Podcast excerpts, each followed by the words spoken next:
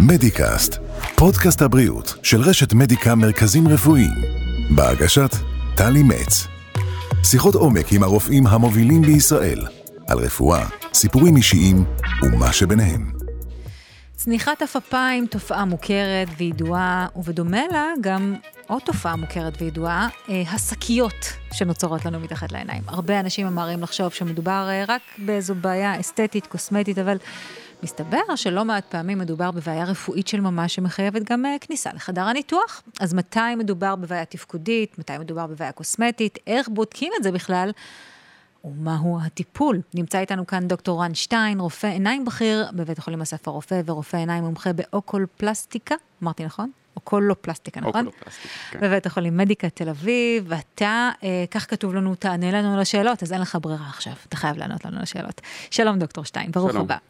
תודה רבה. טוב, בואו אה, נתחיל בשאלה שאני מניחה שהרבה אנשים שואלים את עצמם עכשיו כשהם שמעו את הפתיח, מה, אה, צניחת אפיים זה לא רק איזה עניין אסתטי שפשוט אה, נראה, מראה, מראה, נותן לנו מראה עייף יותר או עצוב או כועס? תראה, אני חושב שאולי כדאי להתחיל בתפקיד של האפפיים. האפפיים, יש להם תפקיד חשוב בהגנה על העין, בזמן שינה הם מונות, אה, אה, מונעים אה, התייבשות של העין, בזמן ערות, הם מפזרים את הלחות על גבי העין, והם אה, אה, מגינים מפני כניסה של דברים גופים. פנימה, גופים זרים פנימה, והם עושים שטיפה של העין, וכך עוזרים לשמירה של סביבה נקייה ולחה.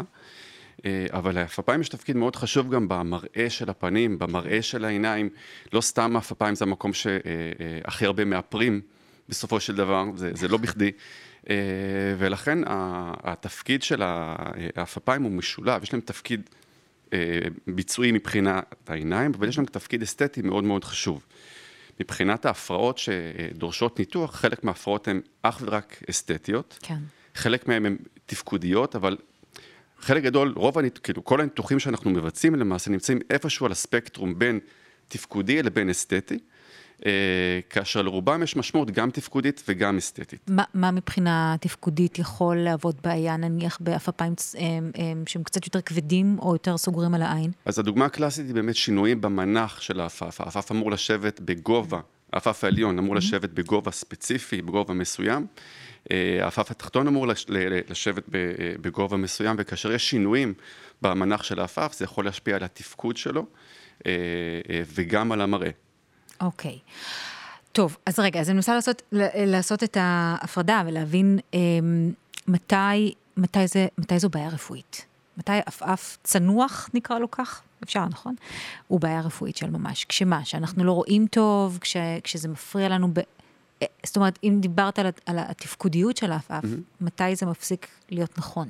כאשר העפעף העליון לדוגמה הוא צנוח בצורה כזאת שהוא מסתיר חלק משדה הראייה, אז זה הפרעה תפקודית. אוקיי. אם מדברים על העפעף התחתון, אז כן. כשהעפעף התחתון הוא מאוד רפוי, לפעמים הוא מסתובב כלפי פנים או כלפי חוץ, ואז זה מפריע מאוד לתפקוד של העיניים, יכול לגרום לגירוי, לדמעות, לאודם.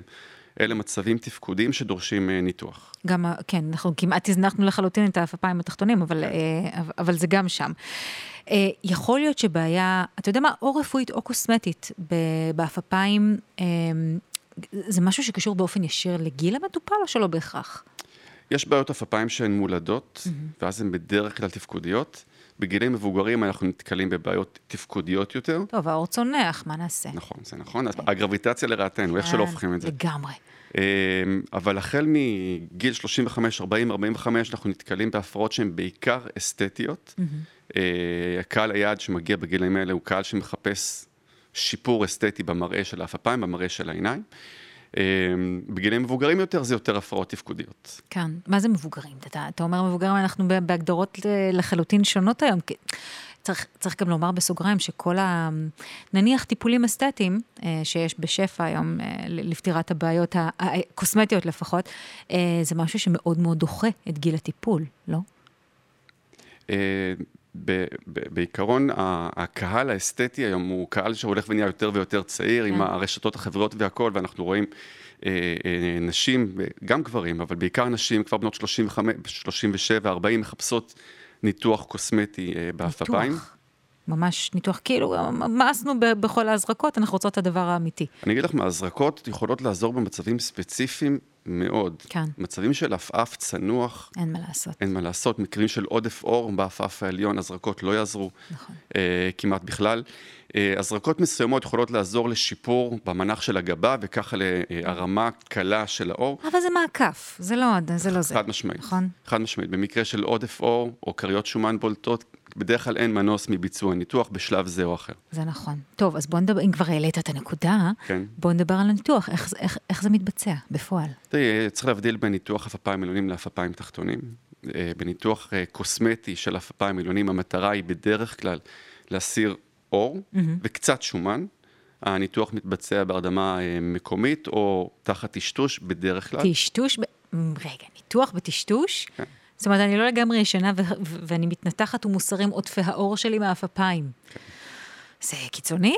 חד משמעית לא, זה ניתוח שאנחנו מבצעים אה, אה, המון. תראי, אין לי נתונים על, על המספר הניתוחים בארץ, כי קשה מאוד לאסוף נתונים, כן. אבל בארצות הברית ניתוח קוסמטי של עפפיים, זה הניתוח אה, השני בשכיחותו עם מעל 300 אלף אה, ניתוחים. די, נו. בשנת אה, 2020. אה, אם אנחנו כבר מדברים על סטטיסטיקה, 86% היו אה, נשים. טוב. זה ניתוח שהרבה יותר נפוץ, בתחום הקוסמטי זה ניתוח הרבה יותר נפוץ אצל, אצל נשים. אה, אז הניתוח מתבצע בדרך כלל בהרדמה מקומית או בטשטוש. מוסרים אור ועודפי שומן, בדרך דרך אה, אה, חתך שעובר בכפל של העפף. אה, הניתוח אורך כחצי שעה עד 45 דקות. זה כמו טבילה בבריכה. ממש כך, ממש כך. עכשיו, באותה הזדמנות של, של ניתוח, אם יש בעיה תפקודית, הרבה פעמים אפשר לטפל בה באותו ניתוח עצמו. אם צריך גם להרים את הגובה של העפף כי הוא צנוח, אפשר לעשות את זה באותה מסגרת, וזה לא מוסיף הרבה אה, לזמן הניתוח. מדהים. וההחלמה בהתאם לאורך הניתוח? אז ההחלמה היא לא קשה, היא לא מתאפיינת בכאבים, מדובר בשטפי דם, נפיחויות, קצת כובד באף אפיים בימים הראשונים, אבל אחרי שבוע, שבוע וחצי רובם חולפים, אנחנו מסירים תפרים. Mm. תוצאות סופיות הן אחרי בין אה, חודש לחודשיים. ניתוח אפיים תחתונים, הניתוח הקוסמטי של אפיים תחתונים, כן. הוא אה, מתאפיין בהסרה של שומן וקצת אור. זה בעיקר שומן מה שמצטבר בעיקר שומן, למטה? בעיקר שומן. אותן כריות בולטות שמפריעות לנו זה שומן שבולט, זה שומן ערובתי שפורץ ובולט החוצה. אה, אנחנו מסירים את השומן בדרך כלל דרך חתך ש, אה, מהצד הפנימי של העפף. מה, מה שקרוב לאף, לגשר האף? מבפנים. אה, וואו. מבפנים. אוקיי, או. אז גם לא רואים כל כך, חוץ מנפיחות בטח שנוצרת, לא, שטפי דם. בחלק גדול מהמקרים צריך גם להסיר קצת אור, ואז אנחנו mm. בדרך כלל עושים את ההסרה של האור דרך חתך שהוא צמוד לקו הריסים, אה, ואחרי החלמה כמעט ולא רואים שום סימן.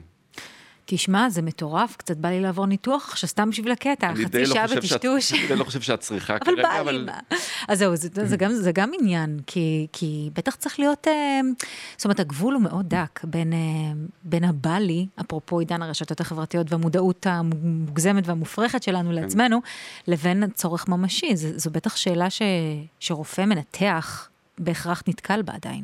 תראה, יש מקרים שמגיעים מטופלים ורוצים אה, ניתוח. אה, ורוצים אותו, לא? ורוצים אותו כאילו תפקודי, רוצים שיהיה על חשבון הקופה או חשבון חברת אה. ביטוח. אני במצבים כאלה יכול להגיד להם, תשמעו, זה לא, לא, לא יעבוד, אבל קוסמטי יש לזה הצדקה. Mm. ויש מקרים שבהם מנותחים שרוצים ניתוח קוסמטי, ואני אומר שכרגע החסרונות של הניתוח יעלו על היתרונות, עדיף להתמקד בהזרקות שישפרו את מראה הפנים, וחבל, חבל לעשות את הניתוח. אני בתור מנתח חייב לשקול את היתרונות מול החסרונות, ו- ולהציע את הטיפול הכי טוב אה, למטופל. אחריות גדולה. Uh, טוב, מותר לי לשאול אותך קצת שאלות אישיות יותר? תנסי. אין לך ברירה. אתה פה, מה תעשה? לא תענה. Uh, למה, למה בחרת את התחום הזה דווקא? מה משך אותך בו במיוחד שהחלטת, או, בזה אני מתמחה? זה לא, זה לא עבד ככה. זה לא, לא ייעדתי את כל המסלול שלי לכיוון אוקולופלסטיקה. Uh, אני מילדות התעניינתי באסתטיקה, בסדר של דברים. אה, לפני אה, לימודי הרפואה, ההתלבטות הייתה או זה או, או ארכיטקטורה. או, אה, גזלת ממני שאלה, רציתי לשאול אותך מה היית עושה אם לא היית רופא, אבל אוקיי. ולקראת סוף לימודי הרפואה, זה כיוון היה ללכת לפלסטיקה, שזה מה שמשך אותי ונראה לי ההמשך הטבעי. יופי, אסתטיקה, יצירתיות. חד משמעית. מדהים. ואז העברתי תקופה מסוימת במחלקת פלסטיקה באחד מבתי החולים הגדולים בארץ, והיה לי שם מעולה, אבל זה היה גדול מדי מבחינתי, העדפתי כירורגיה קצת יותר קטנה, כן. אה, ואז נמשכתי לעיניים, ובתוך העיניים, באורח פלא מצאתי את עצמי שוב באוקולופלסטיקה, זה ממש לא הייתה בחירה, פשוט הגעתי לשם, החיים לקחו אותי לשם, ואני מאוד אה, מאוד מרוצה מהכיוון שהגעתי אליו בסופו לא, של דבר. אין לך מחשבות על מה הייתי עושה לו הייתי ארכיטקט היום? אחרי מניחה 25 שנה בתוך מקצוע שהוא כל כך אה, אה, תובעני, עם כן. מסלול, עם כל כך מעט פניות בדרך, אני... קשה מאוד לענות על השאלה הזאת, אני לא יודע מה היה קורה אם... קשה מאוד. טוב, לא, לא, לא נעמיס עליך מדי בשאלה מה היה קורה, וטוב ש, שכך בחרת בסופו של דבר, כי, כי עובדה. אמ, אז, אז אפרופו מקצוע מאוד מאוד תובעני, ל, לרופא עם אה, תפקיד משמעותי כשלך, יש אה, רגעים שהוא מרשה לעצמו להיות בהפוגה אמיתית, חופשה אמיתית נניח, לא לחשוב על המטופלים, על הניתוחים שעשית, על הפדיחות שאולי עשית, על הפדיחות שאולי תעשה, או... איך זה עובד? תראה, אני יכול לענות בשם עצמי, אני לא יודע לדבר בשם כל הכירורגים, אבל כירורגיה הוא מקצוע תובעני, כן. הוא מקצוע שאתה לוקח הביתה, אתה קם איתו בבוקר, אתה הולך לישון איתו בערב, אה, עם ההצלחות, עם הכישלונות, זה משהו שדורש הרבה עבודה עצמית בעיניי, מעבר לשעות העבודה. אה, לפני ניתוחים צריך, צריך להתכונן לניתוח, מכיוון שאין שני ניתוחים שהם זהים לחלוטין, אין שני מטופלים שהם זהים לחלוטין. אתה לא נרדם לפני ניתוח? לא, אני ישן מעולה, כן. אבל... לא אה, מטריד אותך, זאת אומרת, מבחינת מה שעובר לך בראש. איך יהיה, מה אני אעשה, חששות אולי שמשתלטים לך על ה mind? יש, יש חששות תמיד, והדרך מבחינתי לפתור אותם היא לעבור בצורה אה, אה, מאוד מובנית על הניתוח. יש לי תמונות של המטופלים תמיד לפני, אני עובר, אני מתכנן מה אני הולך לעשות, אה, אני יודע פחות או יותר מה סדר הניתוח, אם יש דברים, דגשים ספציפיים שאני רוצה לעשות, אז אני יודע אותם מראש. אמ-המ. אני בדרך כלל מגיע מוכן לניתוחים, ככה שיש פחות הפתעות. אני לא יכול להגיד שאין הפתעות, תמיד יש, אה, יש פחות הפתעות. בסדר, פחות הפתעות לך, פחות הפתעות למטופל, ווין ווין, נשמע לי. חד משמעית. טוב, ענית לי בכל זאת על קצת שאלות אישיות. מזל, כי נגמר לנו הזמן, אז אין לי מקום לשאול אותך יותר אה, שאלות, אבל נסתפק בזה, מה שנקרא. דוקטור שטיין, תודה רבה שבאת. תודה רבה לך. היה כיף לדבר איתך. תודה, גם איתך. תודה. להתראות. מדיקאסט, פודקאסט הבריאות של רשת מדיקה מרכזים רפואיים, בהגשת טלי מצ. שיחות עומק עם הרופאים המובילים בישראל, על רפואה, סיפורים אישיים ומה שביניהם.